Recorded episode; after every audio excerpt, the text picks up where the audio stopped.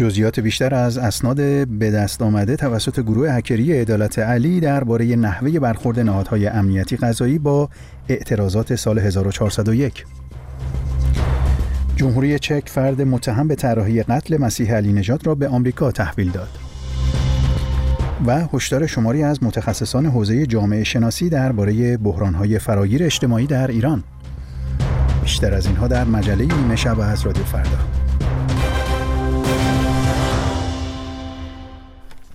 گروه موسوم به عدالت علی اعلام کرد در حمله سایبری که به چندین سرور قوه قضاییه جمهوری اسلامی داشته توانسته به میلیون‌ها سند و پرونده در این سامانه دست پیدا کنه.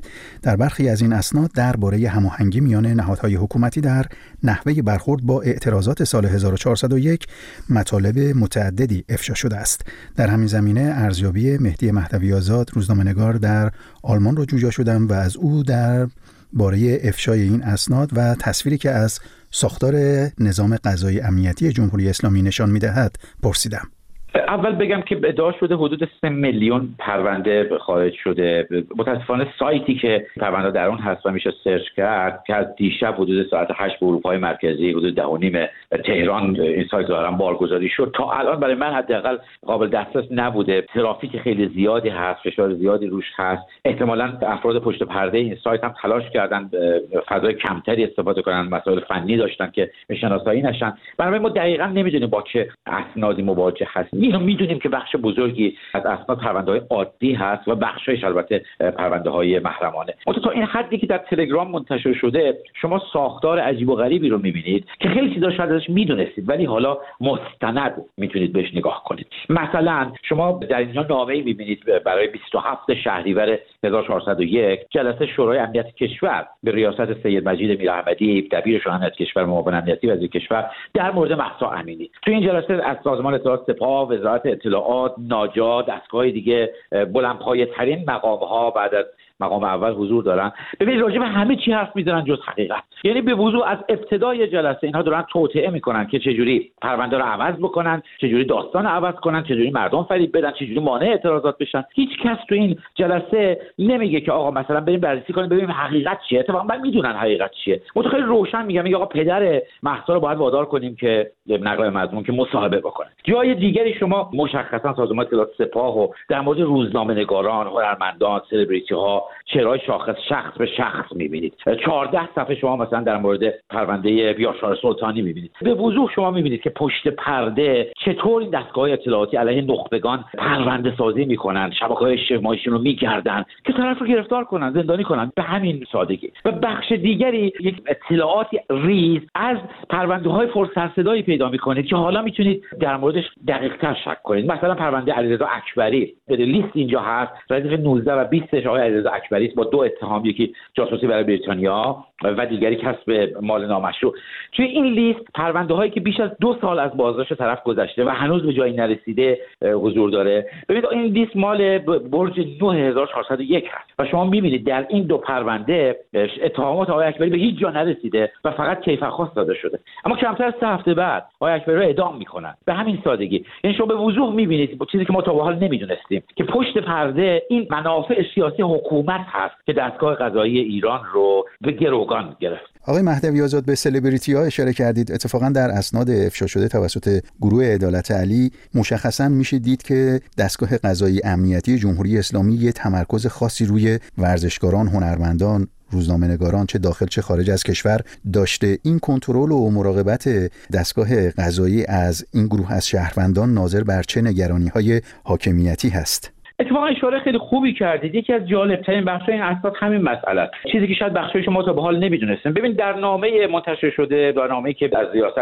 وزیر ارشاد ایران هست به نهادهای مختلف، شما به وضوح می‌بینید که حکومت چیزی به نام کارگروه مدیریت چهره‌ها تشکیل داده، دقیقاً با همین اسم. و در اون نامه اومده که این مصوبه دبیرخانه شورای امنیت ملی برای سال قبلش بوده. در این کارگروه ظاهراً 6 نهاد هستند: وزارت ارشاد، وزارت ورزش و صدا و سیما و هر سه دستگاه موازی اطلاعات، یعنی وزارت اطلاعات، سازمان اطلاعات سپاه و پلیس امنیت ناجا. باز شما اینجا یک توطئه عجیب و غریب، توطئه سازی رو می‌بینید. اساساً حیرت آوره این ساختار فرقه‌ای یک حکومت فقط میتونه چند چیزهایی رو رقم بزنه. به وضوح در جلسات شما میبینید اینا طرح دادن که چطوری سلبریتی ها رو خفه بکنن. طرح بندیش شما میبینید از گام اول میگن تذکر بدید، گام دوم میگن بهشون پروژه بدیم، پول بهشون بدیم، کارآفرینی کنیم، بعد اگر نشد نمیدونم فشار بیاریم، نشد تا الی آخر که یه دادگاهی کنید و محاکمه بکنید. قشنگ شما یک سناریو نویسی میبینید برای خفه کردن. جای دیگه یک گزارش آماری هست در مورد بررسی توییت ها و تولیدات این سلبریتی ها. خیلی باز جالبه. دقیقاً میگه 16445 مطلب رو ما در شبکه‌های اجتماعی بررسی کردیم و میگه از این مبلغ فقط از این مقدار فقط 109 توییتش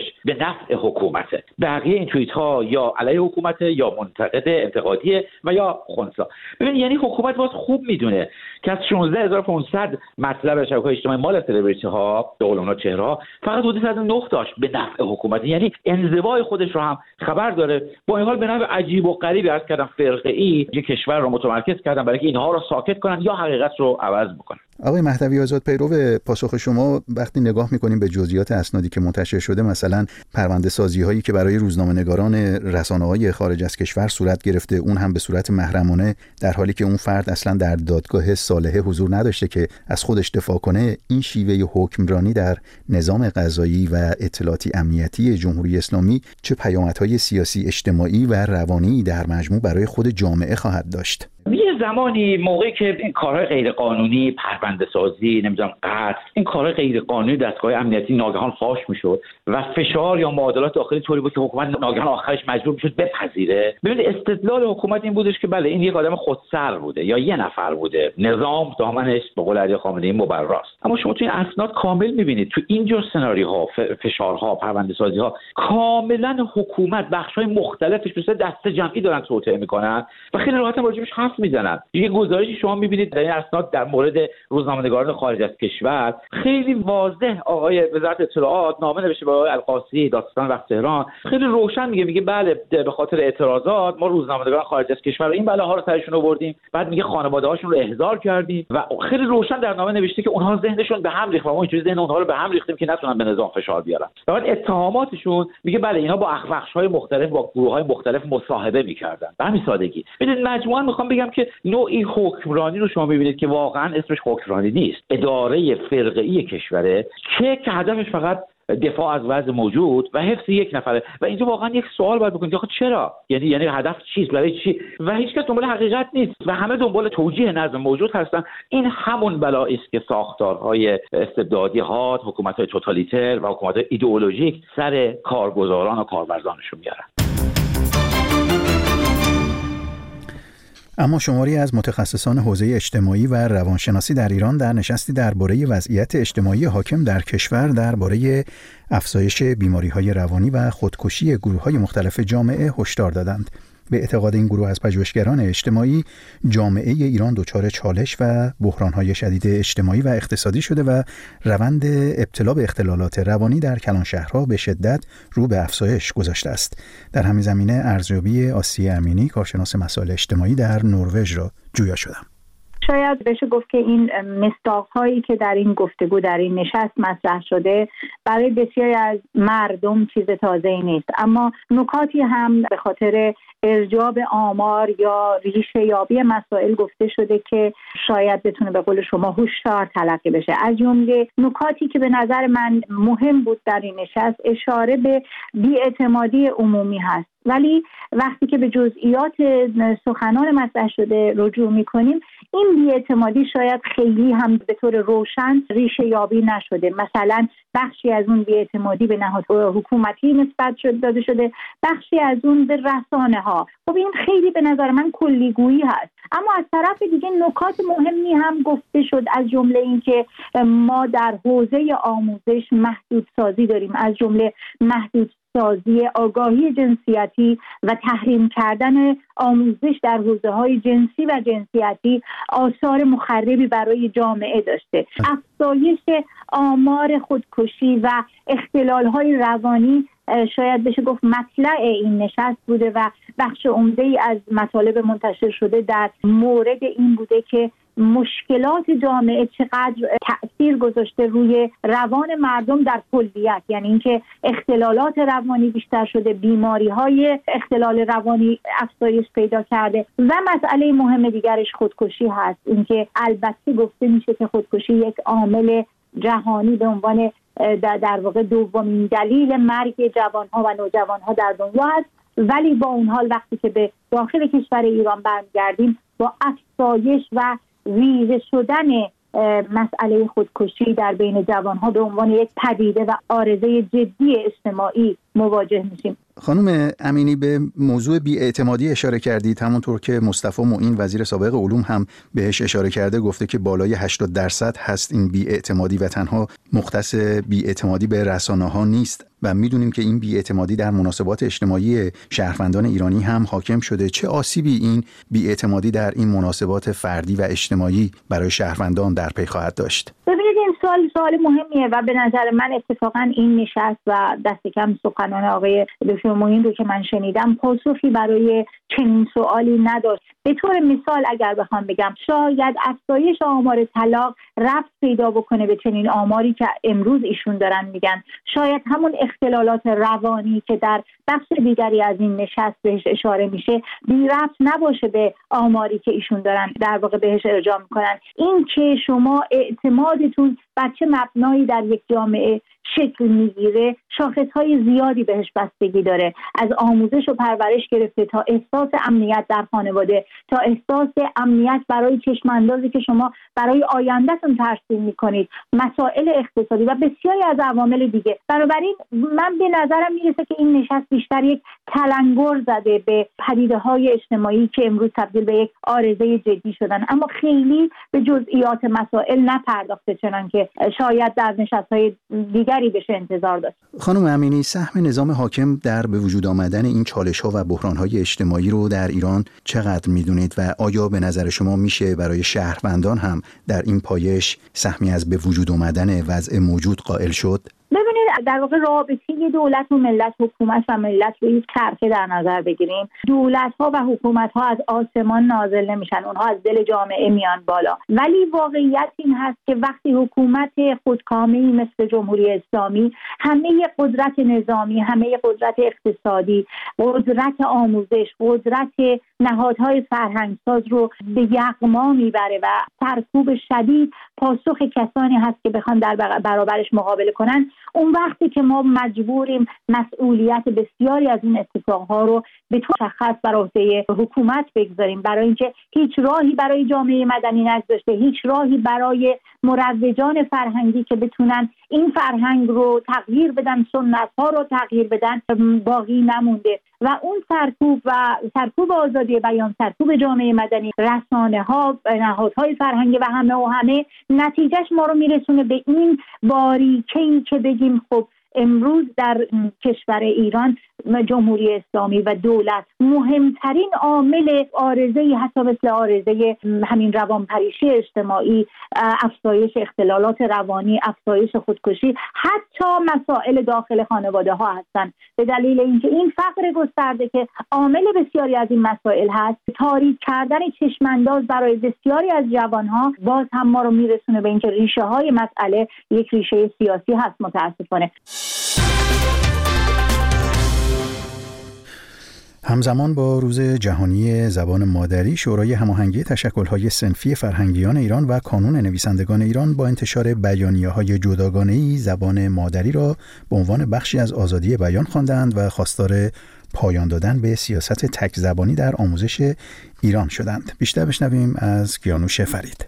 21 فوریه برابر با 2 اسفند ماه روز جهانی زبان مادری است، روزی که سازمان آموزشی علمی فرهنگی ملل متحد یونسکو در سال 1999 با هدف کمک به تنوع زبانی و فرهنگی آن را به عنوان یک میراث و تمدن بشری ثبت کرد.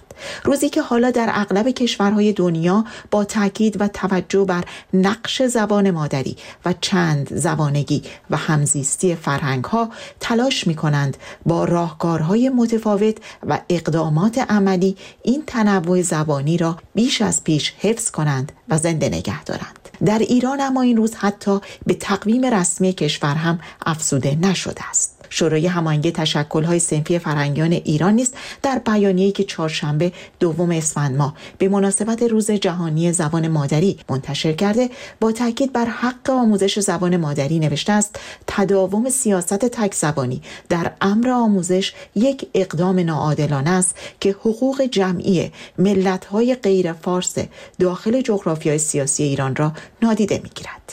اقوام ایرانی، ترک و کرد و بلوچ و ترکمن با وجود آنکه برابر با اصل 15 قانون اساسی جمهوری اسلامی حق دارند به زبان مادری بیاموزند، اما حکومت ایران هنوز این حق ضمانت شده را به آنها نداده است. و در حالی که این سوال مطرح است که چرا اقوام ایرانی هنوز به حق آموختن و آموزش ادبیات زبان مادری خود دست نیافتند، برخی معتقدند بحث و مسئله زبان مادری فارغ از سیاست نه یک راه حل دارد و نه آموزش تنها راه تأمین عدالت آموزشی است. یک معلم در تهران. آنچه که باید در آموزش پرورش ما ببینیم بستگی داره به توانایی‌ها، زیربناها و امکانات. به خاطر بافت جمعیتی و ترکیب جمعیتی کشور ما و مخلوط بودن کلاس‌ها در استان‌هایی مثل آذربایجان، مثل بندر ترکمن، مثل گرگان، مثل کردستان، این کلاس‌ها اغلب مثل خوزستان، مثل رولستان، دانش آموزان چند زبانه سر کلاس میشینن. یعنی تو یک کلاس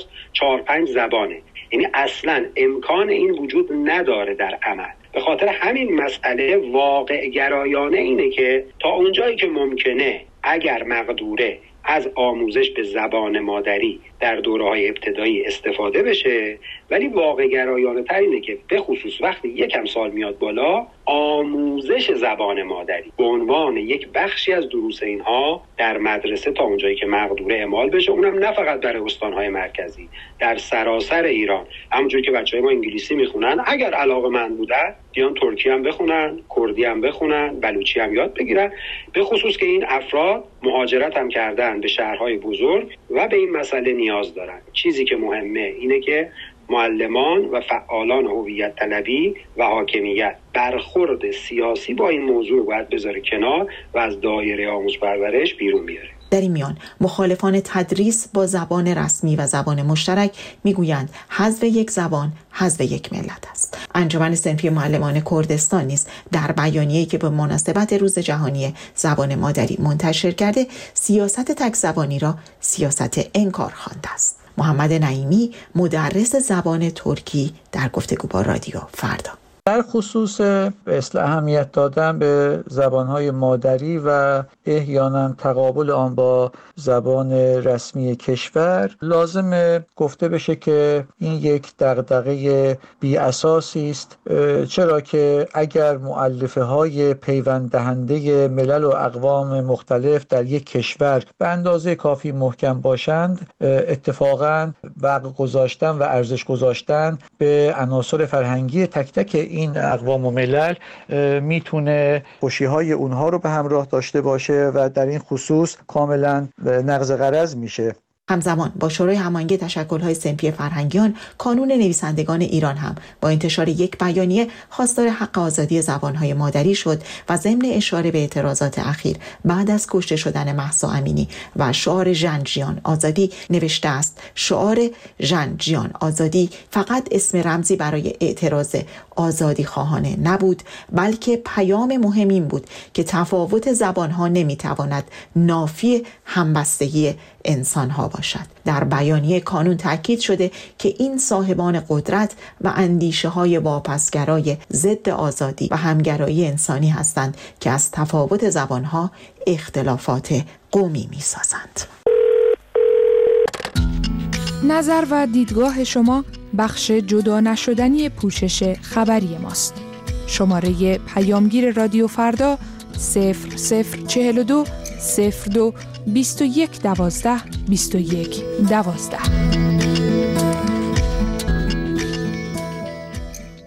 و اما مشکلات پرستاران در ایران و اعتراض آنها به تبعیض و کمبود حقوق و مزایا و تحقق نیافتن مطالبات صنفی سالهاست که ادامه داره و دیگر به یک درد مزمن در نظام سلامت تبدیل شده، تا جایی که بسیاری از آنها رفتن از ایران را به ماندن ترجیح دادند. جزئیات بیشتر از بنیامین صدر. پرستارها در ایران و تنگناها و مشکلاتی که ظاهراً پایانی ندارد. خبرگزاری کار ایران ایلنا در گزارشی که به تازگی منتشر کرده نوشته که اضافه کار پرستارهای ایرانی یعنی کار در دو شیفت و در یک بیمارستان، اما تنها با یک حقوق ثابت. این در شرایطی است که این هفته گروهی از پرستارها در استانهای مختلف ایران در اعتراض به تحقق نیافتن مطالبات خود تجمع اعتراضی کردند. جواد توکلی، فعال صنفی و عضو کادر درمان، در ارتباط با مطالبات و اعتراضهای صنفی پرستارهای ایران به ایلنا گفته که امروز دیگر همه مسئولان در جریان خواسته ها و مطالبات قانونی و بر حق پرستاران هستند. به گفته او پرستارهای ایران تمام راههای رفتنی را رفتند و تمام گفتنی ها را گفتند. پرستاران میگویند که نظام سلامت و در رأس آن وزارت بهداشت دچار تعارض منافع و آنچه که از آن با عنوان پزشک سالاری یاد میکنند شده است. در همین رابطه یک پرستار در پیامی که برای رادیو فردا فرستاده از مشکلات خود و همکارانش در ایران گفته است. در برابر کاری که ما میکنیم اونقدر حقوق و مزایایی نمیگیریم و اینکه خب ما بیشتر از اون چیزی که تو شرح وظیفمون هست داریم کار میکنیم و اینکه تعداد مریضا زیاده و از اون طرف هم تعداد کادر پرستاری کمن. خب این باعث شده که انقدر فشار کاری، فشار اقتصادی رو بچه‌ها باشه. نه امنیت شغلی داریم. ما رو خیلی راحت محکوم کردن توی قصورای پزشکی. خیلی راحت پزشک میاد میندازه گردن پرستار. اما در سالهای گذشته هم پرستارهای ایران به برخورد تبعیض‌آمیز بین کادر درمان و نبود امنیت شغلی معترض بودند و پیشتر نوشین قادری، پرستار پیشین در ایران ساکن نروژ، در این باره به رادیو فردا گفته بود: خواهان افزایش دستمزدشون هستند. پرستارها خیلیاشون شرکتی هستند، خیلی قراردادی، پیمانی هستند و خب هیچ امنیت شغلی ندارن. خیلی راحت اخراج میشن و مهاجرت میکنن به کشورهای دیگه و یا اینکه تغییر شغل میدن توی ایران. در ماه امسال محمد میرزا بیگی، رئیس کل سازمان نظام پرستاری، اعلام کرد که در چند سال اخیر بالغ بر 10,000 پرستار ممتاز از ایران رفتند. در همین حال محمد شریفی مقدم، دبیر کل خانه پرستار، هم 21 آبان امسال گفت که سالانه بیش از 3,000 پرستار ایران را ترک می‌کنند و کمبود پرستار حرفه‌ای در کشور و مهاجرت آنها انقدر جدی است که به دلیل آن بیماران ایرانی حتی جانشان را از دست می‌دهند. این مجله نیمه شب رادیو فرداست.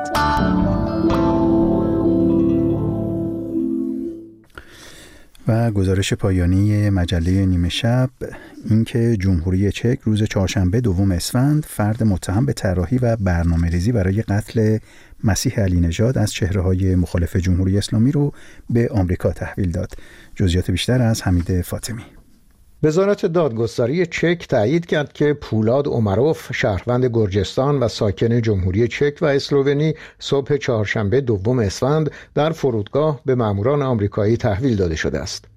وزیر دادگستری جمهوری چک اواخر تیر ماه امسال گفته بود که پولاد عمروف که در آمریکا به مشارکت در توطئه قتل مسیح علی نژاد متهم شده و تحت تعقیب است، مسترد خواهد شد.